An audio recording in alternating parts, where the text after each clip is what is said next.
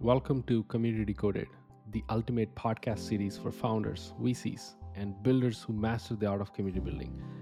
This podcast is brought to you by Threado, a community management platform that lets you drive more engagement, identify brand champions, and scale a thriving community with automated workflows and personalized messages. We're so proud to say that we serve fast growing community led startups like Notion, Mixpanel, Triple Whale, and more. What are you waiting for? Hit Threado.com and up your community game. Now, let's talk about this podcast.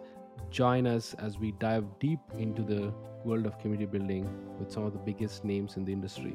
Let's decode what it takes to build a thriving community. What's up, community builders? I'm your host Sharath, and today, uh, thanks for by the way, thanks for tuning into the Community Decoded podcast. Uh, the listeners are are are who makes the podcast like you know keep going. So uh, I'm eternally grateful for you. Uh, today, I have an amazing guest. I'm bringing to the show. I'm very excited to talk to him about all things community building, right from the history to how the community space is shaping up in the future and whatnot. Uh, Jake McKee, welcome to the show. How are you feeling today? Doing good. Right back at, at it this week after a long weekend that I had a great time at. Great weather, so feeling good. Awesome. That's that's something that I want to hear from our guests. Like the they had like a good weekend, good good days. Uh, but yeah, let me let me give you guys a brief intro of Jake. Jake is the OG community builder. He's the OG community guy, if you want to call him that. He's in the space since 1996, which is very long time. And I was probably like I'm I'm seven years old at that time. I'm so grateful that I am talking to him right now. That's the longevity of Jake right now. You you can like really like think about that. It's that long. So I'm so glad. I'm excited to learn some of the lessons from you, Jake. But he played a pivotal role in building communities for world class brands like Lego, Apple, Southwest Airlines, Canon, and whatnot. Like the list goes on and on. Uh, right now, he's consultant uh, and runs like a community called Dinnerfy, which which I want to unpack in the podcast. Uh, uh, a project, a community that brings senior level online professionals each month. You know, it's like a gathering. I, I would love to like know more about it, Jake. He also created web, com- web comic about community management. I really like the title, by the way. Confessions of a Community Manager is such a such an authentic take, right? So I would love to like talk more about that. But yeah, that's that's Jake. Uh, we will keep all the links where you can follow him, his work, his website in the show notes. But let's get this thing going. So Jake, right off the bat, uh, you're you're like you're like the Yoda of community building. I have to say, I have to tell you, is you've been like you've saw so many transitions and transformations of tech uh, since 1996, right? The the internet, the rise of internet, the rise of social, now the rise of content, like you know, content being predominant uh, across like pretty much all industries. So I want to understand. Uh, I have like so many questions that I want to unpack, uh, which will go back to your initial days. But in your opinion, where did all started? Like, what is when did you hear about community as a thing, and people are doing it in a much more serious way rather than like you know, or a picnic or something that you bring together a bunch of people, which is very untraditional. Yeah. So your question, where did all this start? Uh, you know, obviously, is we're we're talking about digital online community. So, uh, to your point, you know, community has been a been a thing for many many years. Uh, I, I think the the online community thing it goes it predates me. Uh, you know, back when back when computers were black screens and green text, there was still community happening, uh, both Right. online and offline. But um, you know, my journey started, uh, and I, I've jokingly said this over the years. Uh, maybe some of your listeners who who know me will have heard this before, but uh, I've joked that I've been doing community since that meant convincing clients to put an email address on their website because there was a period of time when I first got out of school and I went to school for traditional product design, came out of school and went straight into web development because that was to me that was the new the newest most cool product I hmm could think of. Uh, but in those early days of, of building websites for clients, uh, we'd literally say, you know, hey, let's put some contact information up there. Their response was often, well, what happens if they contact us? Mm. Uh, you respond, you know, and that, that the first time somebody told me that, it was a real eye opening moment of right. we still have some work to do to educate clients on what this thing is and what, you know, what right. is this tool and how are you going to use it? Um, you know, hammers seem very simple uh, to anybody who's hammered a nail before. But if you've not done that activity, how to use a mm-hmm. hammer may not be as obvious to you, right? Yeah. Um, but you know, over the years, you're you're right. There's been a lot of transitions in, in some ways, and you know, in other ways, uh, good and bad. Uh, largely, mm-hmm. what we're doing now hasn't really changed fundamentally differently. The tools have grown, the acceptance has grown, the scale has grown. Mm-hmm. Um, but you know what what our functions are aren't radically different. I don't think it's still about finding the um, the right purpose. Why are we here? Mm-hmm. Why are we trying to? Uh, what are we trying to do to convince people to to come hang out with us? Right? Uh, what is the purpose of this community? How do we communicate that purpose? How do we back that purpose up with a great platform, with great activities, with great community management, moderation, uh, with great support uh, from mm-hmm. from the organization running the community? Um, you know keeping it valuable over time to both the uh, the, the, the person or, or organization that's running the community and the members of it. And that's been kind of my my my mantra. Uh, again, for anybody who's talked to me more than ten minutes, they usually heard my my community building yeah. mantra, which is everybody goes home happy. Uh, yeah, uh, which the, I want idea. Yeah, go ahead. Yeah, I want to definitely unpack the five step process you mentioned in your website, but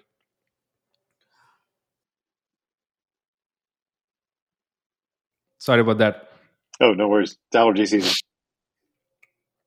Uh, so it seems like not many people at that time had like a awareness, right? How did you educate? What was like your process of going into them, talking to them? Yeah. Um, so I, I actually had a conversation earlier today with a with a client about um, the, the concept of repetition equals mastery, and at the end of the day, it was um, it was hardcore, dogged repetition. How do I convince somebody that community is important? I, I did really I did two things. I made sure that the communities that I ran or were part of were as successful as possible, um, and then I continually found ways to uh, to take those successes, to talk about those successes, and, and you know, back into the organization as many times as humanly possible in as many ways to as many people as humanly possible. Uh, one of my favorite examples of this, you know, so I, I was I was at Lego um, before Lego really was was community centric, let's say, uh, because you, know, you, look at Lego today and community is built into their DNA. It's part of what they're doing, and uh, you know, I, I kind of track the the evolution of what we did at Lego from when I mm-hmm. started, where you'd walk into an office building somewhere and you know maybe there was a desk with some lego something on it somewhere in the in the building uh, but you know it was it was rare and unique right and these days you walk in any office building just about anywhere in the world and there's going to be some lego models sitting around a bunch of the desks right it, it sort of took on this this mainstream uh, nerd culture mindset that uh, hmm. that wasn't there when i started let me just put it softly like that uh, hmm. i did a lot of um, uh, I did a lot of work with uh, my colleagues to understand the value of what we were doing. But we still didn't have a lot of uptake in the early years. Right? It was very, it was a very hard uphill battle uh, to move a company that had thought of themselves as a toy company for boys seven to twelve, by and large, mm. to a to a company that, as I always said, uh, produced a creative medium for anybody right? Mm. Uh, and you know, I really kind of pushed that idea of Lego as a creative medium, not as a toy, because if I can convince you that it's a creative medium, I can get anybody to buy it: teachers, grandparents, parents, kids, mm. adults, anybody. Because who doesn't want to be part of a creative medium doing art, right? That's different than being a weirdo who plays with toys at, at, at the you know age of thirty five, right? Um, and after the first couple of years, I was having a really hard time sort of breaking through. Uh, you know, mm-hmm. repetition and doggedness were uh, still the process, but it just wasn't moving as fast as I really wanted it to. So, I, one of my best, most successful projects, and actually something that years later led to the Confessions of a Community Manager comic. Uh, mm-hmm. I, I, put together a roadshow uh, where I went around to ten offices at mm-hmm. various parts of the world and um, introduced myself and introduced the community to colleagues and I pulled every favor I could pull, every mm-hmm. uh, you know internal politicking move I could make to get mm-hmm. people there in those seats in the first place. And I had two big things that I did to make that work. Mm-hmm. One was um, I had a slideshow of amazing pictures of adults doing amazing creations. Right, this was my focus was the adult fans. And I had that playing as they walked in, right, just on on loop, just a bunch of amazing, cool pictures of people doing things and not just the creations themselves, but people being at events with 50 foot square train layouts with children mm-hmm. just eyes wide open going, Oh my God, this is amazing. Um, as many cool pictures I can, I can have on rotate. Mm-hmm. And then the other thing I did was built a, created a, a 60 page, uh, comic. Uh, I worked with one of the, one of the adult fans who was a comic artist and, you know, he and I, I, I wrote the scripts and he, he drew them and we kind of collaborated together to make them hilarious. And uh, I, I, color copied, uh, I don't know how many copies of that thing. And I just have right. a stack of them sitting on the table when people would walk in. And as soon as they right. walk in without me saying a word, they'd pick it up and they'd start reading and laughing and, thinking, oh, yeah, asking questions. What does this mm. mean? I don't understand why they why why is this the punchline? Oh well, because here's why. You know, mm. naturally mm. led to this conversation that wasn't a big presentation, wasn't you know a formal event, they thought it was walking in and immediately became something much more informal and conversational. And by the time mm-hmm. we walked out of, of, each one of those 10 sessions, uh, everybody in that room to a person had picked up a comic, had read some or all of it, uh, mm. asked lots of questions and started to change, change minds. And then just, again, more repetition after that.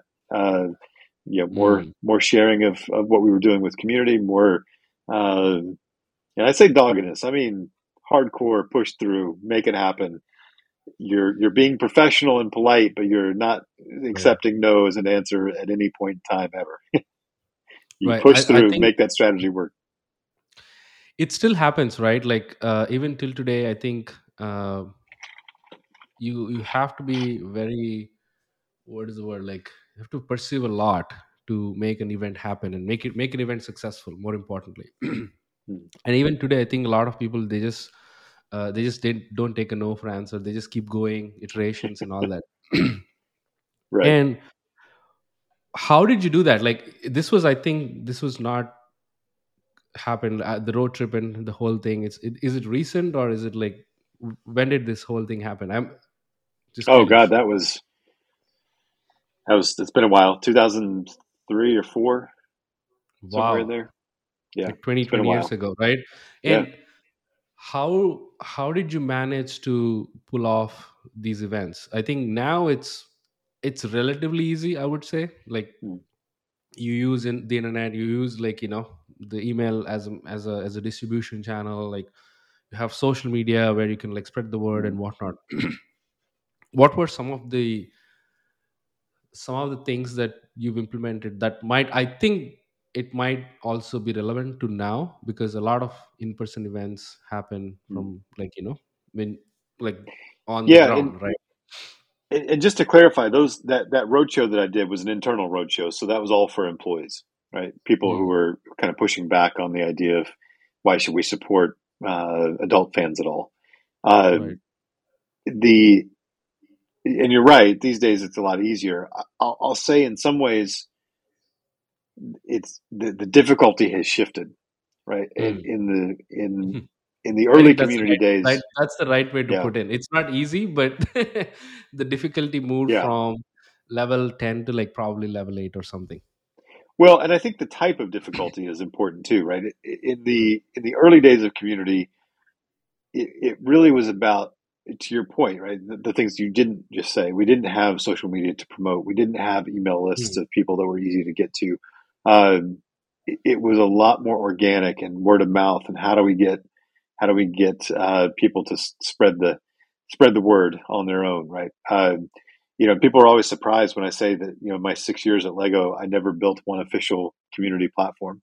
I didn't have any official Lego fan destinations for the adults. Wow. Uh, and a very simple answer to, to why was the adult fans were doing enough on their own. They had their own mm. platforms. They had their own image sharing sites. They had their own uh, events that they were doing. My job wasn't to come in and replace them. And I, right. I, I had a, I had work to try and com- to help the rest of the company understand.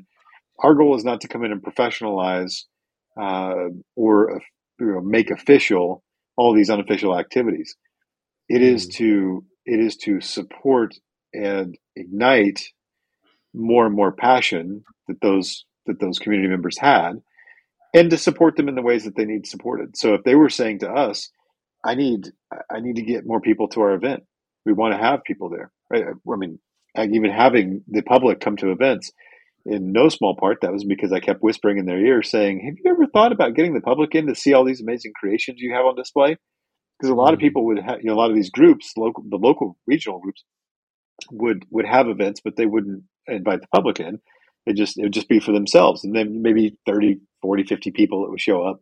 Um, and as soon as they started to understand that if you invite the public in there's hundreds of people that can be seeing your creations and really saying wow this is amazing being inspired by them um, right. it, it, was it, it, suddenly kind of changed the tide right? But that was my job was to encourage uh, improvement and growth that was enjoyable to them. Again, back to this everybody goes home happy mantra. Yeah, the right. the idea of this mantra in community building, and I've I've had it for 20 plus years now, is everybody goes home happy. That means company and community. Mm-hmm. It means that both company and, and, community members are seeing and hearing from the other what mm-hmm. makes mm-hmm. what makes them happy. So mm-hmm. companies get stuck in this mindset that oh, we've got to do all this stuff for the community just to do it. No, you don't just do it. You do it because it helps drive your bottom line in some way. Right. It doesn't mean that those things are the same, right?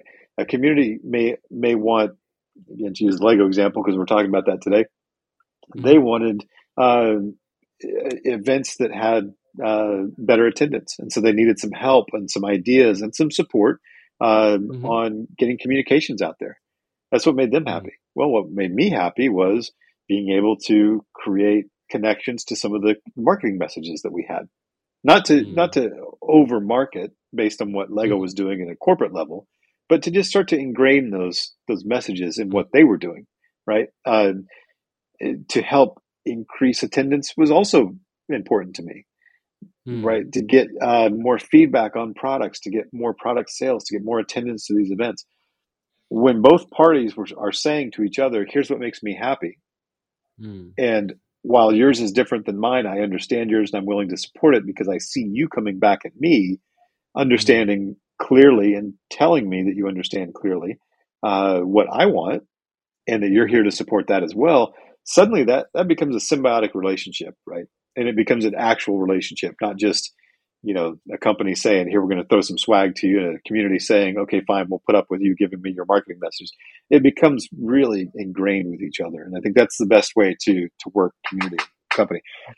The, when I say but the difficulty has shifted mm-hmm. in those early days, getting the idea of community to be, to even be appreciated or respected was mm-hmm. a big deal right? It wasn't uh, community in general. Even the beginning of the social media era, you know, there were times where you know I had entire meetings and conversations with with companies just about what social media was and why it was of value, right? Much less how to do it successfully. That came that came later, right? Getting them to even believe that it was a thing of value in the first place. That was where the difficulty existed years ago. Now everybody understands social media is part of the process to some extent, right? We still have challenges with that in various ways, but but by and large, most people understand social media community, fan engagement.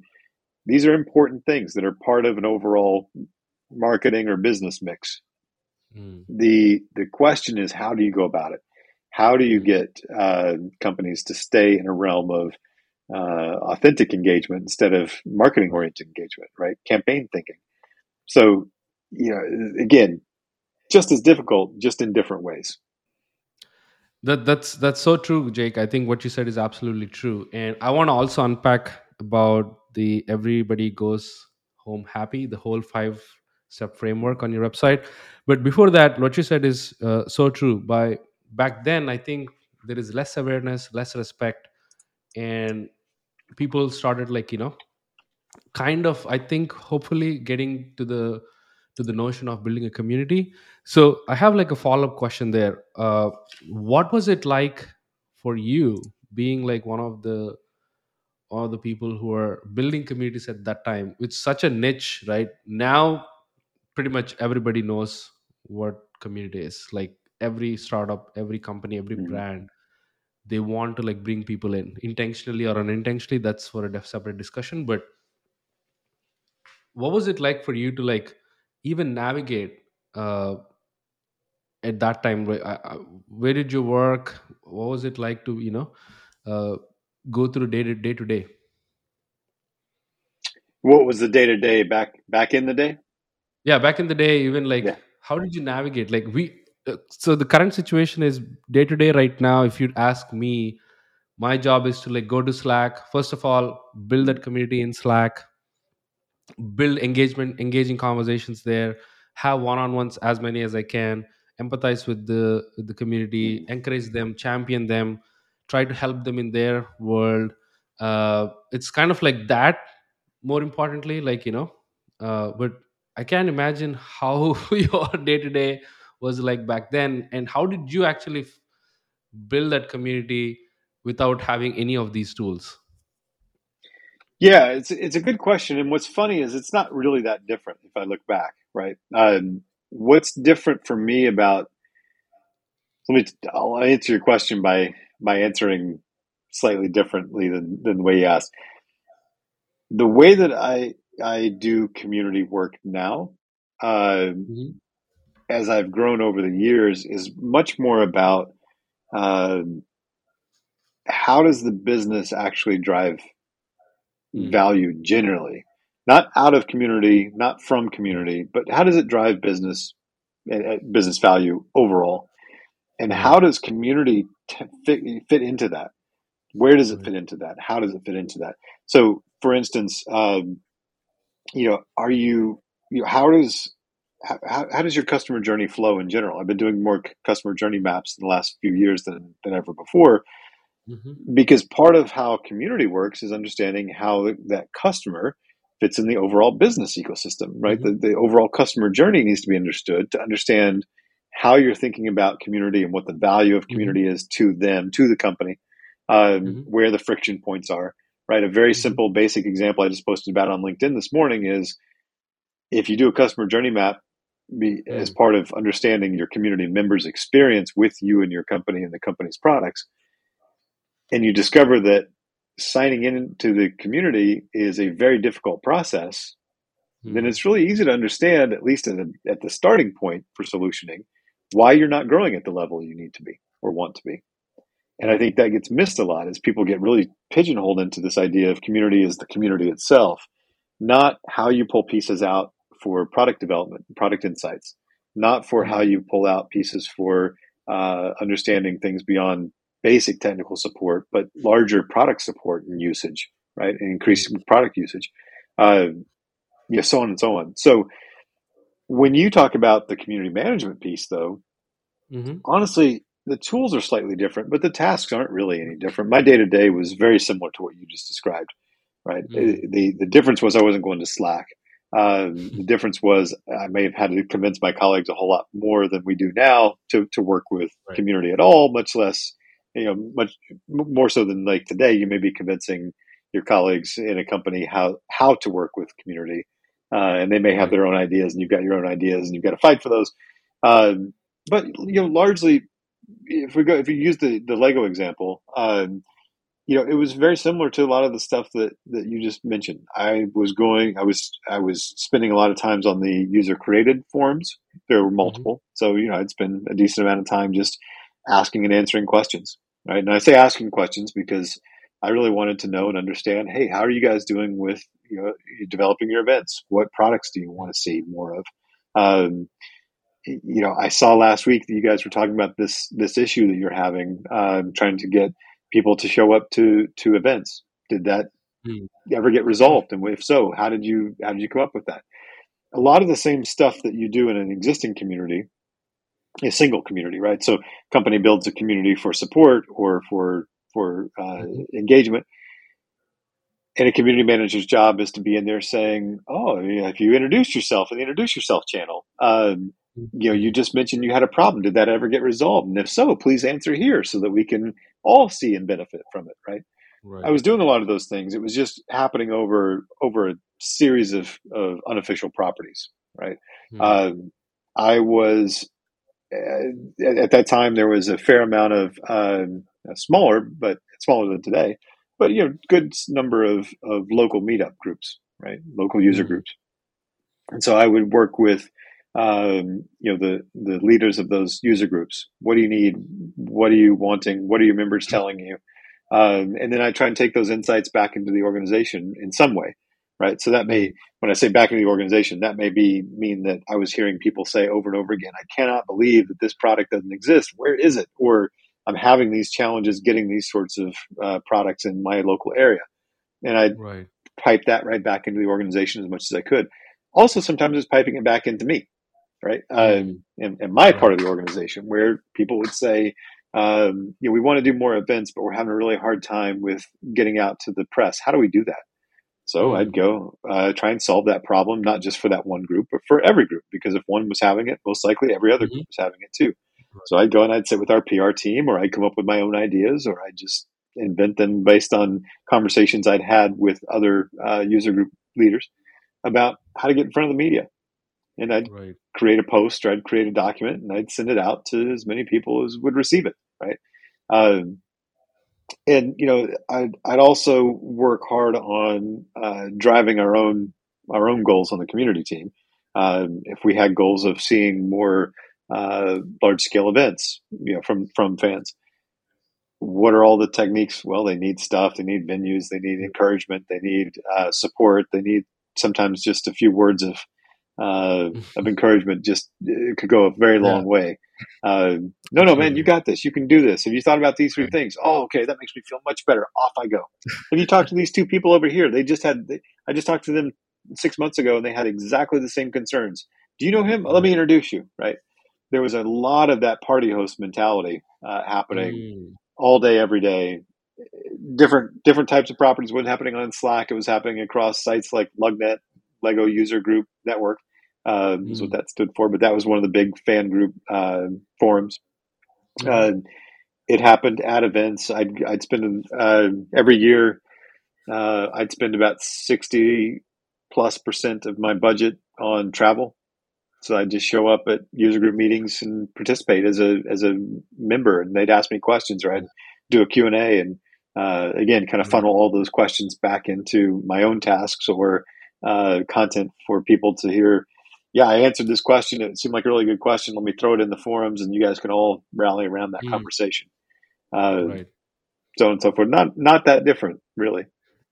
yeah, I, I think I can kind of I'm imagining how you did like, you know, kind of like more groundwork, you know, calling people, emailing people, and as such. Uh, and I think fundamentally what you said is absolutely true. Uh, it's all about like us bringing people together, ultimately like providing value and solving the problems they're facing, right? I think, you know, uh, what you said is also kind of, I want to reiterate, which is I think community builders are great matchmakers, right? They connect. Right right they have this they have we all have this tendency of how to connect two folks or more uh, so you you also talked a lot about product you know and in your experience how did you bring or blend the two worlds like product into community and community into product yeah and let me so i'll kind of i'll kind of fast forward as to today and kind of my philosophy for today about this um, it, it was forming back then. I was working on it back then, but I think I've I've seen this play out over the years a lot more directly. I think that the you talk about kind of how they how they blend, where's the lines of one versus the other, mm-hmm. and I think that I think I'd reframe that question a little bit to talk about um, how are you engaging your your community to develop better products together, right?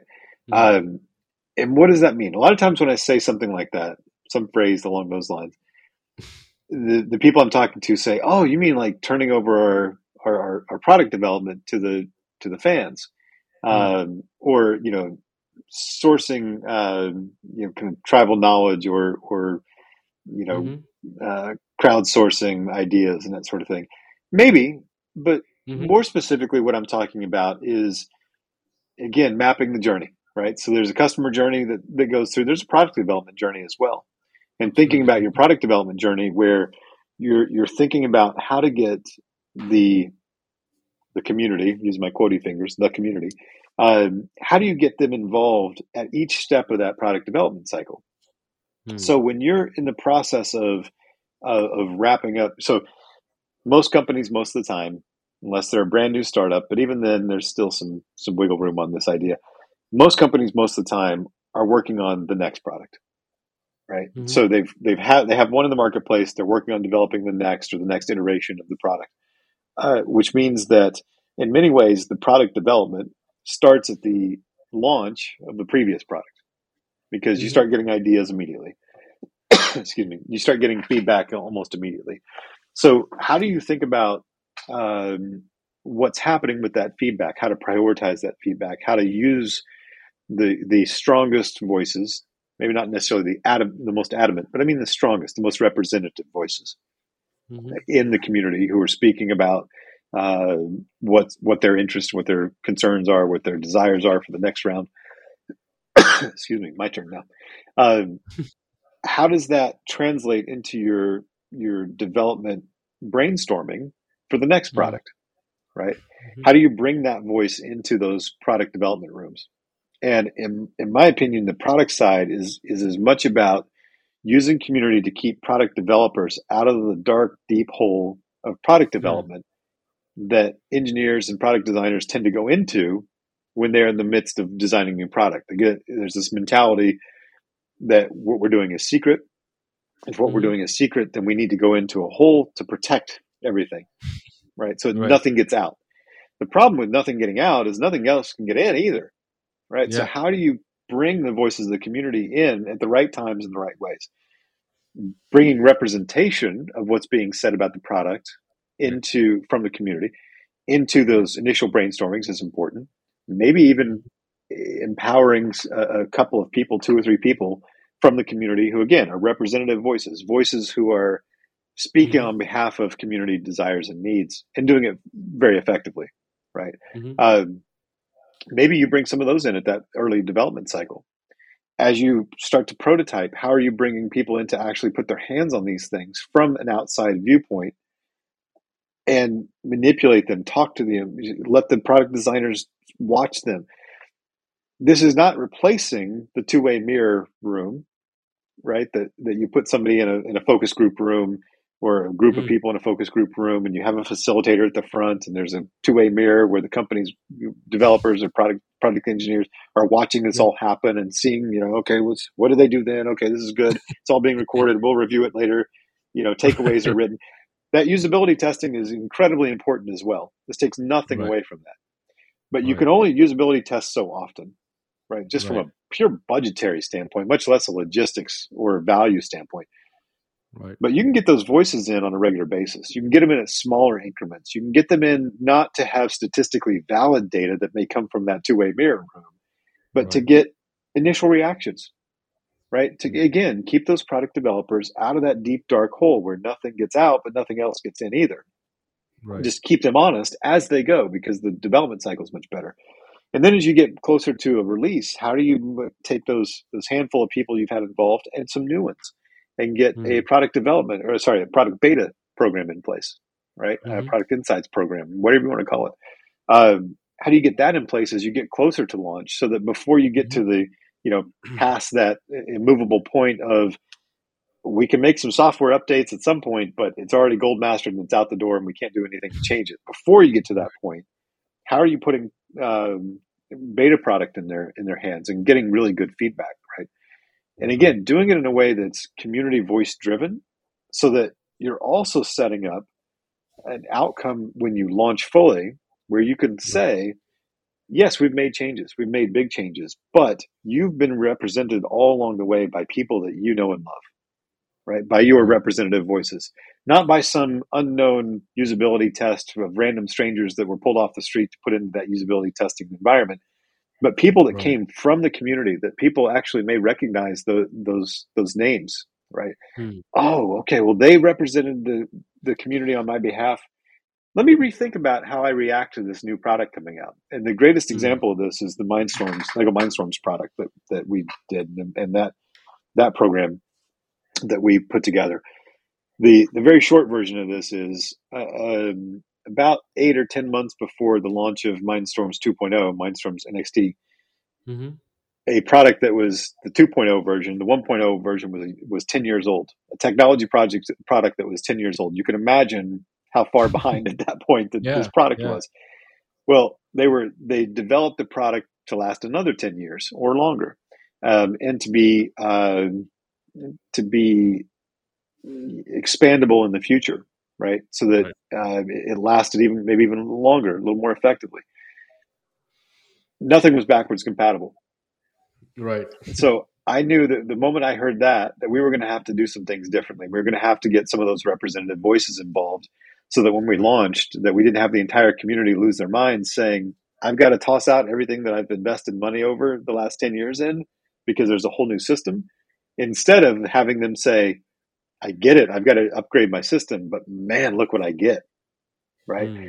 And in order to do that, not only did we have to have those voices involved in the process of development because we didn't want to miss anything, hmm but we had to make sure that those voices were representative enough that when that product came out, and I said, Hey, I had John and David and Ralph and Steve on this thing, and they all went, Yeah, we know those guys. If they were involved, Mm. this must be cool.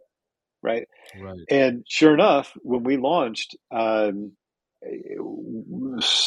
eight months later or so, that group of individually, the, the first four that I chose took me three months to figure out which of the four to, to really choose, all all silently. Um, and the product team within Lego was kind of like, I don't know, I don't know, eh, I'm not sure if I want them involved. I don't know how much value they can add.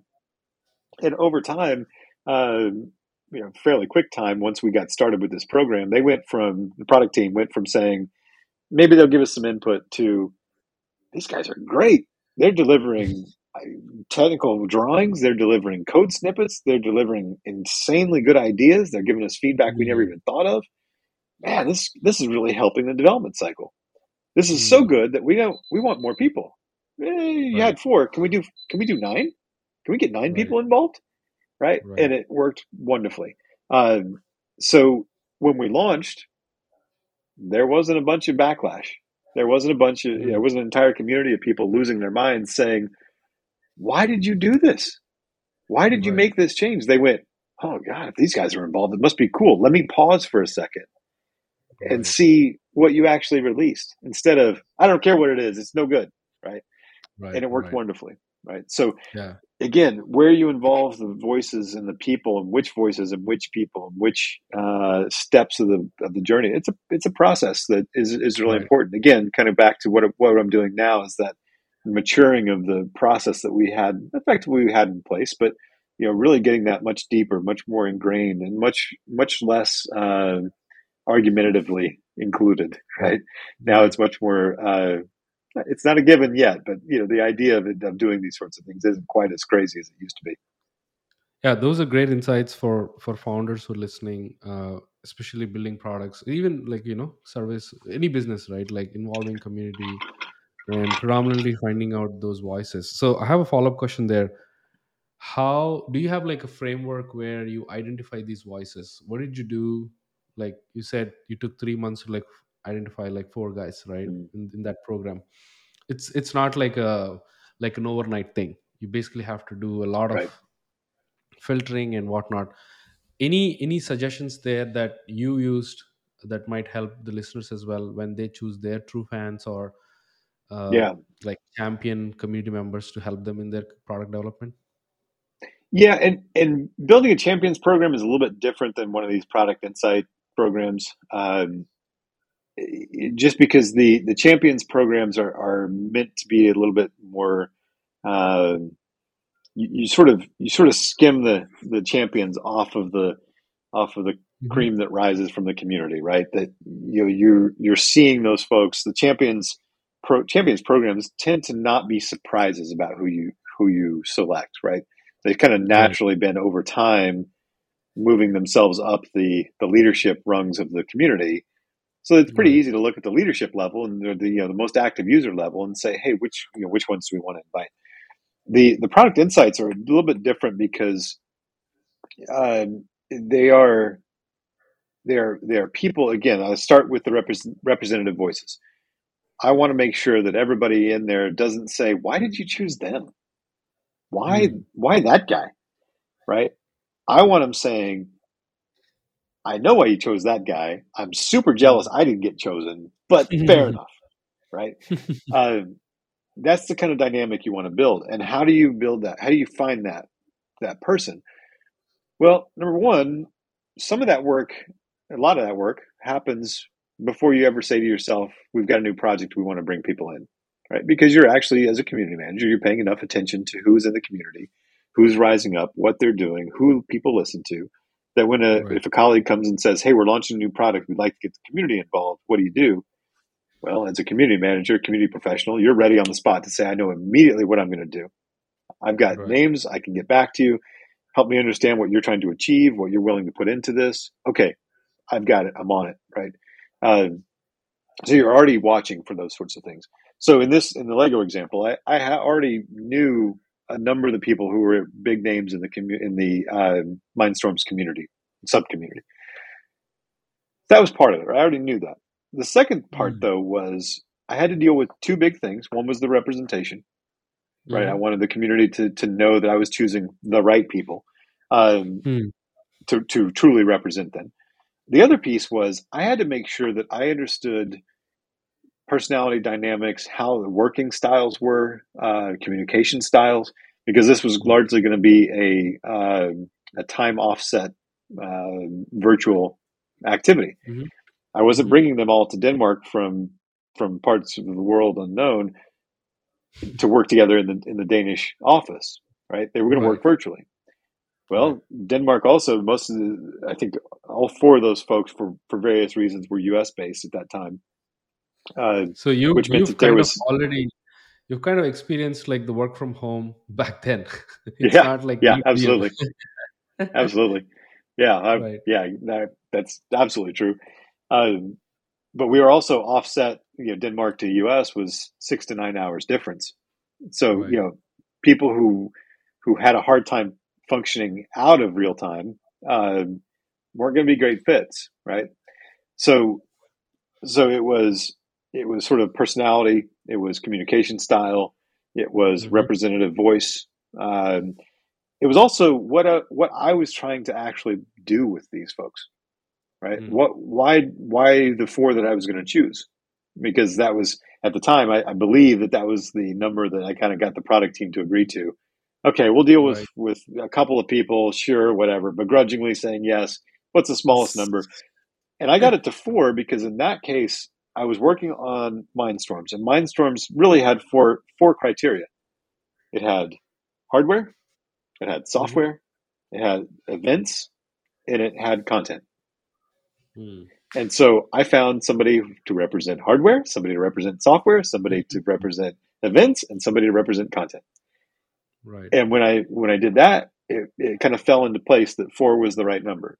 Uh, right. And then and then that, that also helped guide me about you know who had the most credibility when it came to hardware, and right. did they have good good communication to talk to the product development team? Would the product development team accept them and their ideas?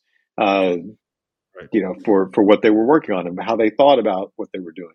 Uh, you know, so that it, a lot of structure. You know, so again, I started off with the larger goal of I wanted to have people that the product team really respected and the community team really respected. Everybody goes home happy. Right. And I wanted to make sure that they represented the core areas of the product in a way that uh, didn't leave anything out. And right. then I, so that was the the the what. the how was a whole lot about.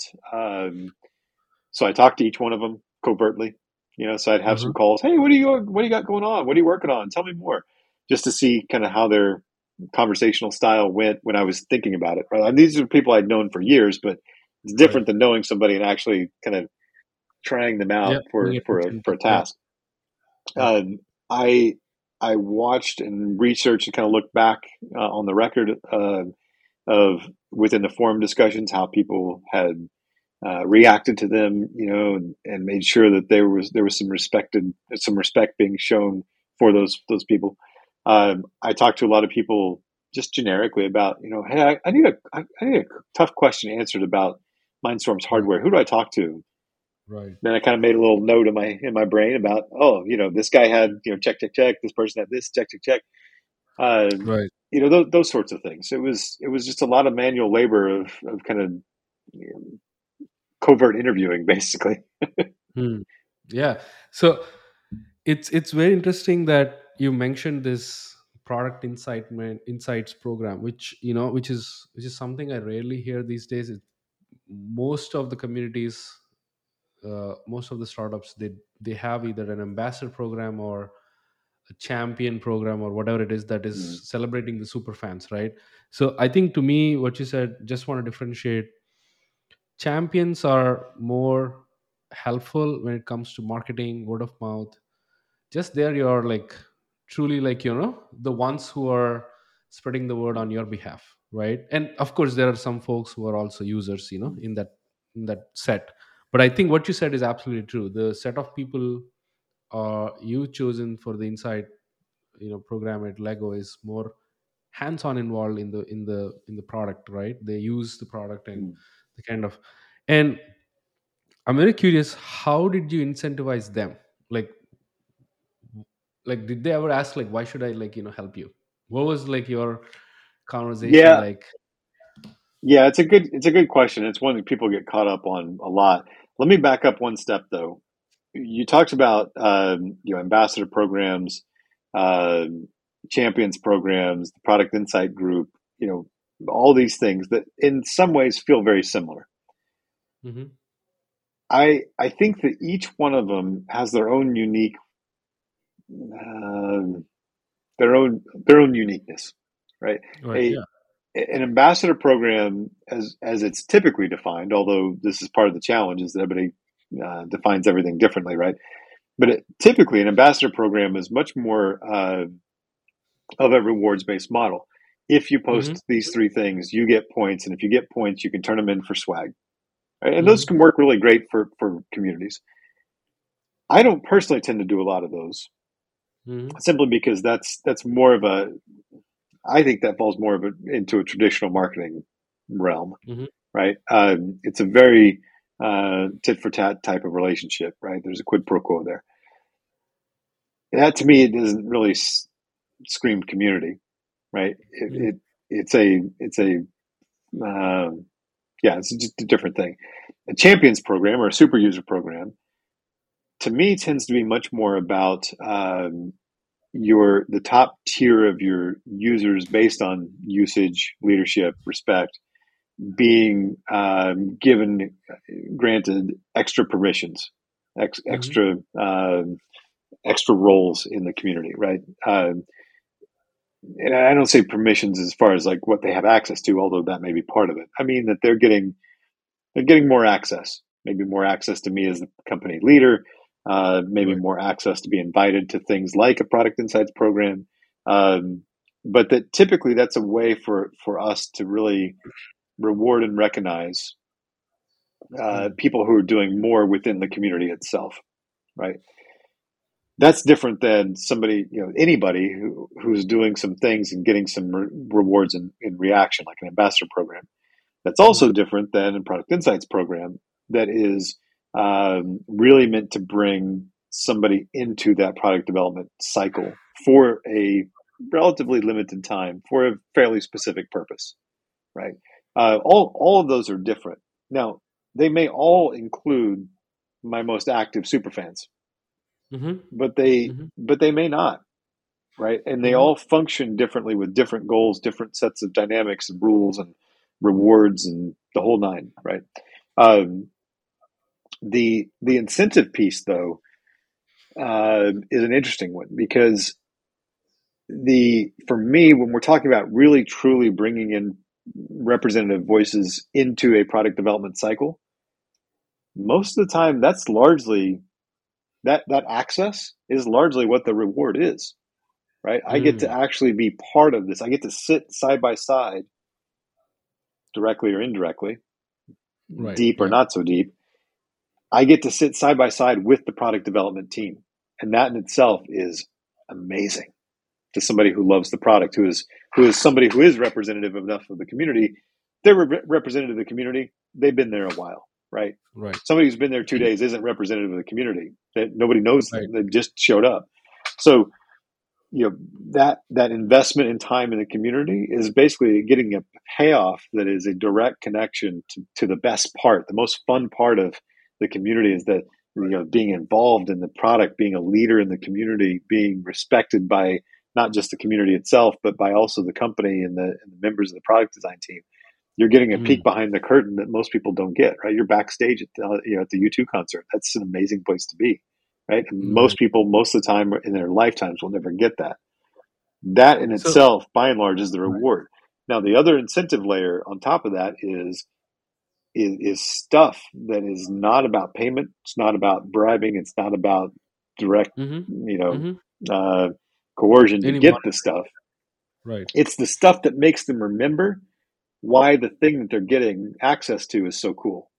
So a Mm, t-shirt that says you know product insights program 2003 can be as valuable as a thousand dollar check right? Because it is you know the, the thousand dollars is you know dismissible right. But getting that t-shirt that nobody else in the world's going to have getting you know a piece of the i don't know getting one of the test prototypes and getting to keep that right? Because Mm, that was part of something that nobody else in the world's going to have. You know these are things that they don't cost much other than a lot of thought. Um, they i mean it's, you still got to print the t-shirt but you know the costs of that are relatively inexpensive and the the value for both the participant and the company are immeasurable So in a way, I think it's it's definitely not monetary. It's more intangible that you can only feel it, right? I, I see what you're saying. I think it's it's really like someone who's into product development that that geek about products or get get that first access and ex, that exclusivity as well. Like you're you're part Hmm. of an exclusive club is something that you know a lot many people play in. I was just wondering. yeah and I'll. I'll add one more just to kind of cap that off though i think there's one really important point to make. This doesn't mean you get to take advantage of your community because they're excited. Again we go back to everybody goes home happy. Hmm and community members who who start to feel like you're taking advantage of them aren't going to be happy and you throw off that ratio right? That mantra is hmm broken at that point. And where a lot of people get a lot of a lot of companies uh, lose track of the fact that these aren't your employees. They're not here to work hmm for you. They're not here to have an expectation of a nine to five job where you're punching in to work on the product insights program. You are specifically making it fun for them. And fun can be limited time. Fun can be a lot of time. You're you're you're watching and engaging in that understanding. And that's why a lot of times uh, I, where I see these things go wrong is where a community manager finds the people, turns them over to the product team, and then disappears. Right. Instead of helping to community manage that small group, Mm. maybe maybe very hands on, maybe very indirect, but they're still doing the Right. same party host mentalities, right? They're Right. checking in on the conversation. They're checking in on how people are, are Right. vibing. They're they're having checkpoints. A party doesn't go on forever. It gets kind of funky, right? Like some of the best parties are the ones where you know how long the thing's going to be for and what the goal is, right? Um, and the same thing goes here, right? That we we may have a product insights program that lasts for three weeks, and then we specifically have an activity to say, "Hey, are you guys having fun? Do you want to keep going?" And then Mm. you're judging what their answer is, not just on what their words are, but how they react, right? How the product team is reacting, how how the whole process has been going all along. If they say, "Yeah, this is great. I, I don't want to stop now." Okay, great. Then we'll give you another. Instead of doing three weeks, we'll do six weeks now. But you're not saying we're going to have a year long program because if it's a year long program and commitment, that's a job, right? That's a different discussion you might altogether. as well you might as well hire them, right? right, right. That's exactly right. And and you might as well hire them because that's what at that point when you're asking for that level of commitment, what would make Right. me happy, what would make them happy, if you're asking me for a 12 month commitment, is some money to go with it, right? The dynamics change. And so, you know, there is a, you know, there is a, a community management aspect of these product develop, uh, product insight programs that I think gets Right. missed a lot. Where it's like, oh, we'll just grab them and we'll put the mindset of the two way mirror in place, throw them in a room, get some feedback from them, and then cool, we're done out. But that's not really Right. a product insights program, right? That's a very Right. poorly run, you know, uh, user survey. Right. Yeah. Or or a focus group. So quick follow up on that. Do you think it's because Lego has this program that the, there is a there is a global brand that is behind this program that attracted people, or because the reason I'm asking the question is, what about uh, everybody craves for feedback fundamentally. All founders all product builders right? They want to iterate they want to improve you know for people. And and these these these startups that just get started how do they build like a program like this right? It's it's very rare that at these days people are very excited about like hey i'm getting this exclusive access until you know uh, as long as it's not hy- well hyped up or like you know you see what i'm Mhm. saying like Mhm. there is a brand presence that that might attract people but what about the other folks what do you what do you suggest there Yeah, so so it's a very good question, and eh, with with companies that have existing known brands with existing communities of scale, uh, you're right. It is a lot easier to say, "Hey, of all the people, you know, it's a lot easier to pull out three people from a hundred thousand person community than it is from a hundred person community or a zero person community because you've not yet launched." right I think that's where you go back again to what is our goals here, right? Um, what are we really trying to achieve by bringing people into this cycle, into this development cycle? Because if your goal is to really get, so if you're a, a startup, you don't have any community built because your product isn't launched yet. Mm-hmm. Rare is the case, if ever, that the product is so net new, unique, never been seen before that there's absolutely no similarity to anything else out there anywhere. Right.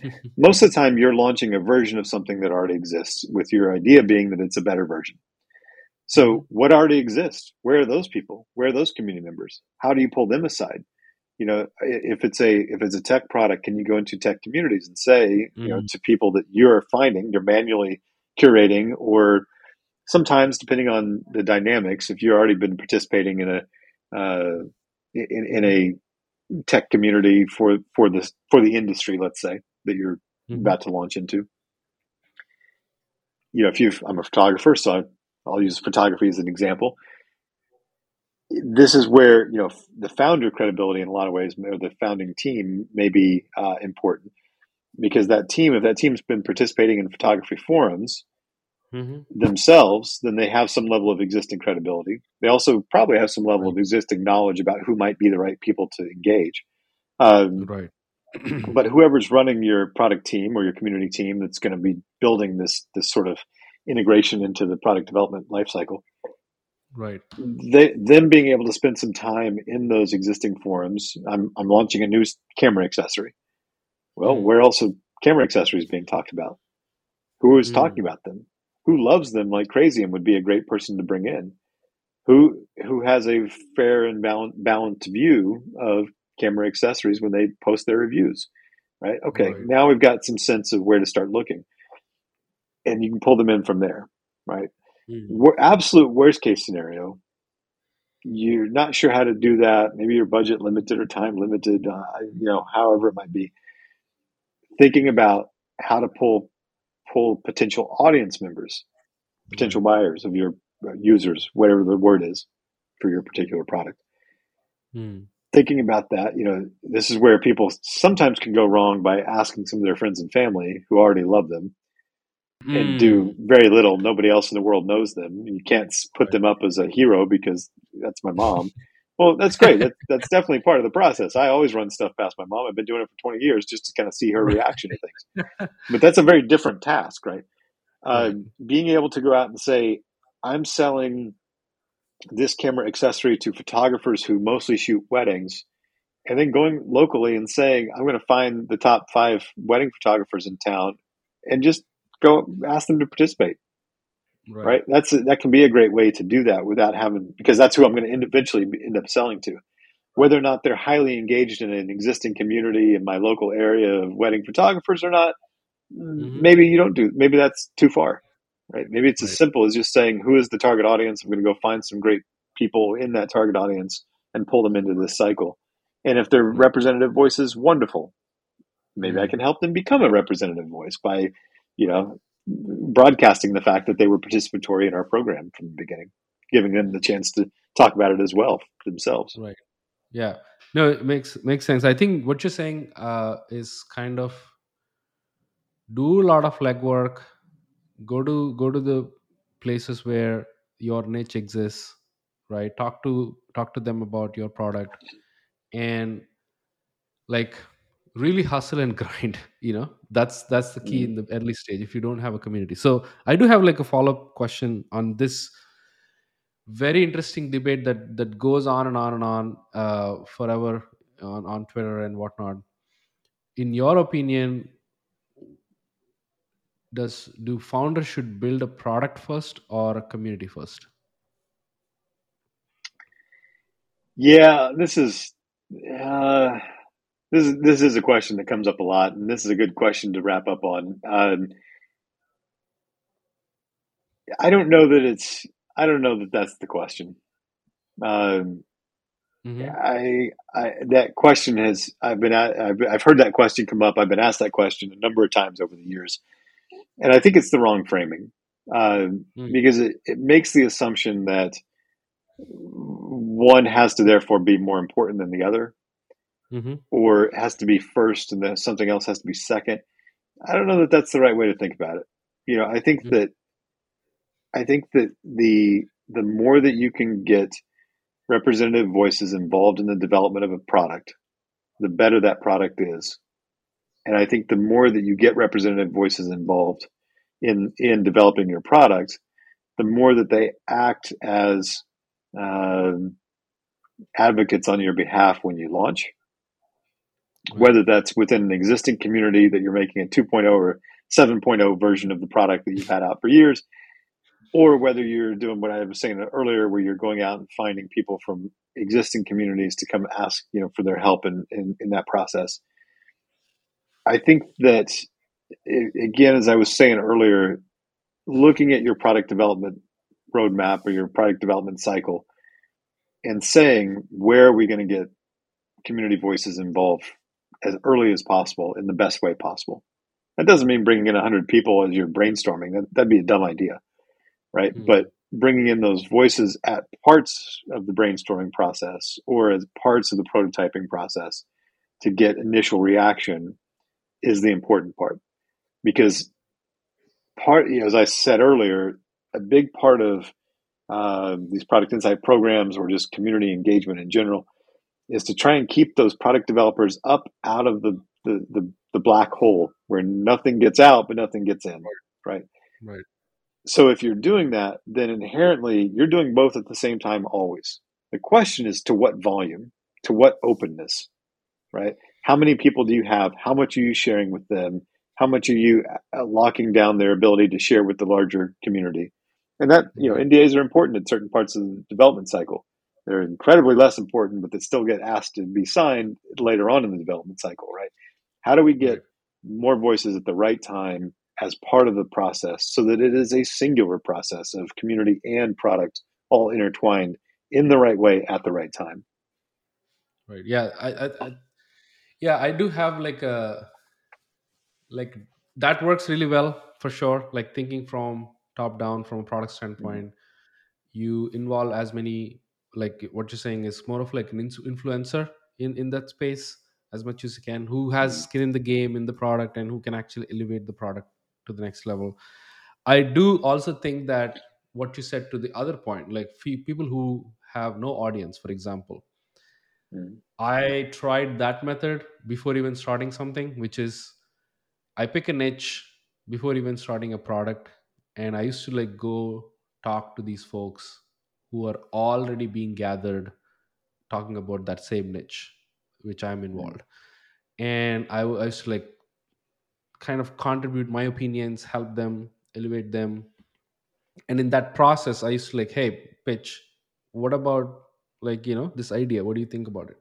So it's kind of like an mm. audience building uh, I wouldn't call as a framework per se, but kind of like a like an experiment I ran for myself over the past years when I was building products, and it worked massively well. Right, like I built so many products like that where I used to listen to people and involve them even before there is no idea, for example, and contribute like you know to them and provide value. And in reverse, like they are kind of like they feel guilty because I did so much to them. They feel like okay, let me support this guy, you know.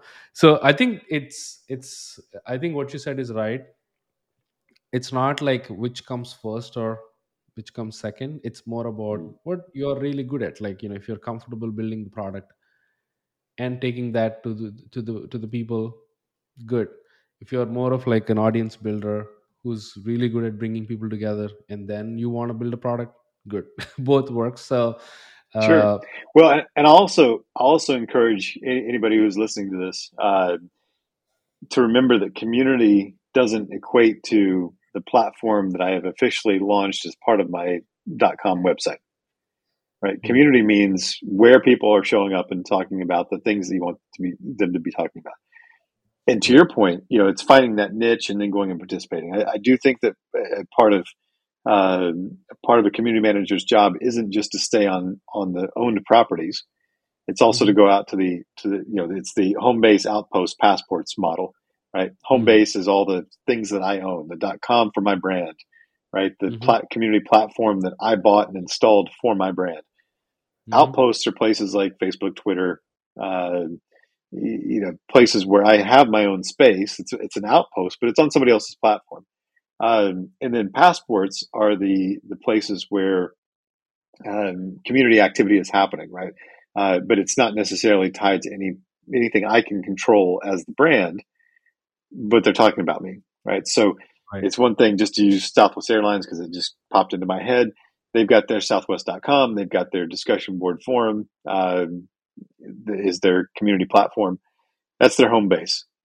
They've also got, I'm last I checked, the you know Facebook page for for Southwest. They can control all the content and they own the content, mm-hmm, but it's on somebody else's platform, right? Um, and then passports are places like the the unofficial you know travel site FlyerTalk, right? And right and thinking about what they do, what they monitor, what they participate in on those sites. Do they engage with the webmaster and say, you know, hey, do you mind if I come answer some questions here? And then thinking about you know overall that that whole mix of three different tiers is community, right? That right I built community at Lego and I never once built a platform because there was enough community happening elsewhere that I engaged there, right? And to your point about kind of finding that niche and participating, mm, what's in, more important than which comes first is how early do you get involved and stay involved, right? mm, Because you can't just show up as the brand and say, "Hey, it's my mm-hmm, first day here. Can I pitch you my my goods?" But if you've been an active community member right who happens to work at a company, and then you say, "Hey, by the way, I happen to work at this company doing this thing. Anybody interested?" And they already know who you are. You've already got a track record of participation.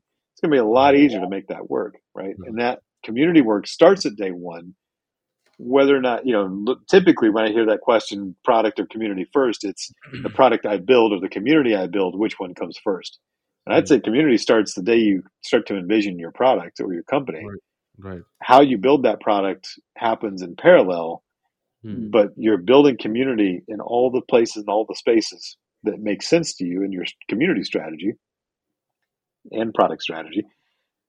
At the same time, you're building out that product, right? There are two very different, very intertwined. It's like DNA strands, right? That they do very different things, but they yeah mix together constantly.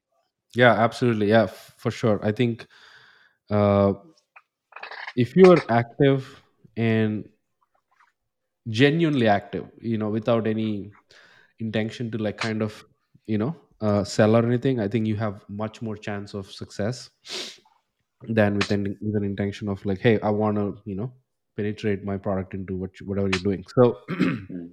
couple of more questions before we wrap up. Uh, one of the things you mentioned in earlier before we hit record was thinking uh, or the involvement of community impact on larger businesses right? Let's let's dive into a little bit on that front.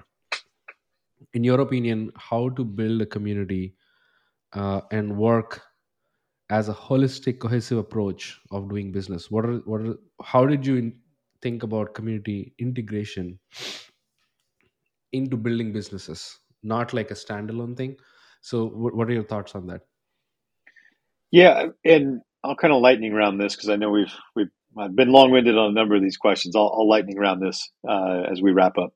Um, I think the the idea is a relatively simple one. Um, that looking at oh, sorry, hmm looking at um, all of the parts of the business that can be impacted by customer voice and bringing those in, not siloing off community um, into its own standalone business unit, its own standalone team, its own standalone activities, its own standalone KPIs. Um, you there's there's a lot of a lot of community teams that look at their community KPIs and then they're done. mm. My question about KPIs is always what are the three things that the CEO is responsible for? Because everything else distills down from that. And if you're not Mhm. part of that, you're going to be on the outside of the rest of the company. If you're helping to deliver on those things, now you're an integral part of the company. A lot harder to downsize you, a lot harder to close out your projects, uh, a lot harder to lose funding for your community, right? If you're if you're delivering on on business outcome, and where that works, how that works, how that taps into uh, parts of the company, depend entirely on what the company's dealing with, right? Mm. So, if the company has a major HR issue that they're dealing with, how can you help with that? If it's having a major growth issue, how can you help with that? If support teams are overwhelmed, how can you support with? Uh, how can you uh, support that idea or that Mm. issue? You know, so that's my my easiest takeaway is understand what the company's uh, goals and metrics are for the for the year for the quarter, and work really hard to align against those. Have your own, sure, but right also make sure you're delivering on the larger business uh, objectives. Well, that's yeah, that's so true. Uh, one last question before we kind of like you know wrap up this. This is this has been like long longest episode I ever did in this podcast. uh, what's something couple couple of like sub questions I would say. One number one is what's your advice for the listeners who are on this journey to start a community or even nurture a community if they've already started? Number one. Number two, what are some things that you're observing that is going wrong in the community space Yeah, so two easy answers because we've been talking about them already. What's the best thing you can do to to build a community, to activate a community, to speed up a slow growing community? The number one thing I'll share is figure out your everybody goes home happy dynamics. You better be real clear on what it is that the community wants, what makes them happy. Most of the time, when problems are happening, that's why you don't have a clear enough picture of that. And make sure you're doing a better job, however good you're doing, do a better Mhm. job of communicating to the community what makes you happy. Figure out how to communicate that effectively.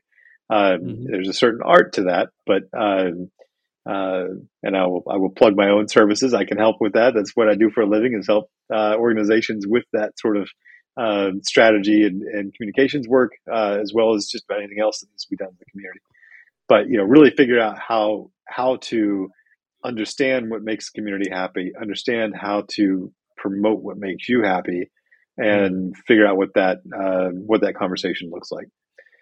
The second question you had: what goes wrong? What's been Mhm. going wrong? And, and I think uh, the simplest answer I can give is missing the business objectives question.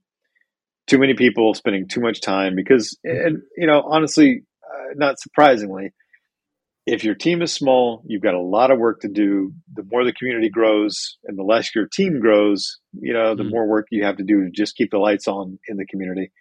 It's hard to remember how to tap into those business objectives. then it becomes a little bit chicken and the egg about you know I want to get more funding, but I need to you know so I need to really get tight with the rest of the business to get that support for that funding. But I can't get that because I've got so much going on in the community that you know I, I just can't find those cycles. You got to find those cycles to figure out how to mm-hmm. not only understand and work against those business objectives, but also do the internal politicking to promote the fact that you are doing that. Because no mm-hmm. matter how good you are, if you're not promoting it, it doesn't really matter much. Yeah, I love that. A couple of great advices, and I think that's on that's we can close the episode on that high note. Uh, Jake, this has been great, and I hope like you know people get as much value as they can as they can uh, listening to the episode. Any any closing thoughts before we close out? Yeah, so I'll um, I'll just uh, share that if you want to find out a little bit more about me, you can find my website at jakemckee.com. Uh, nice and simple. Um, the the the web comic you mentioned earlier, which has been a fun uh, pandemic era distraction for um, uh, community managers. It's a confessions of a community manager.com. Um, nice. And then the other the other program I run is a um, a monthly event series called Dinner Five you can find out more at jakemckee.com slash dinner five. But it's a um, it's a, an event for senior community leaders uh, to come together, only five at a time. It's a small group uh, to come together monthly for uh, what I like to call conversation, camaraderie, and connection. So you know, being able to talk in kind of a cone of silence uh, environment about issues that are of, of importance to them that they're they're struggling with, want to get opinions on, um, all over a tasty box of snacks that I send out to all the attendees uh, a few days before the event. Awesome. Yeah, we'll we'll put all the links in the show notes for sure. Like, yeah. But thanks, guys. Thanks for tuning in. And thanks, Jake. Uh, and that's a wrap. Stay tuned for the next episode. Cheers. Thank you.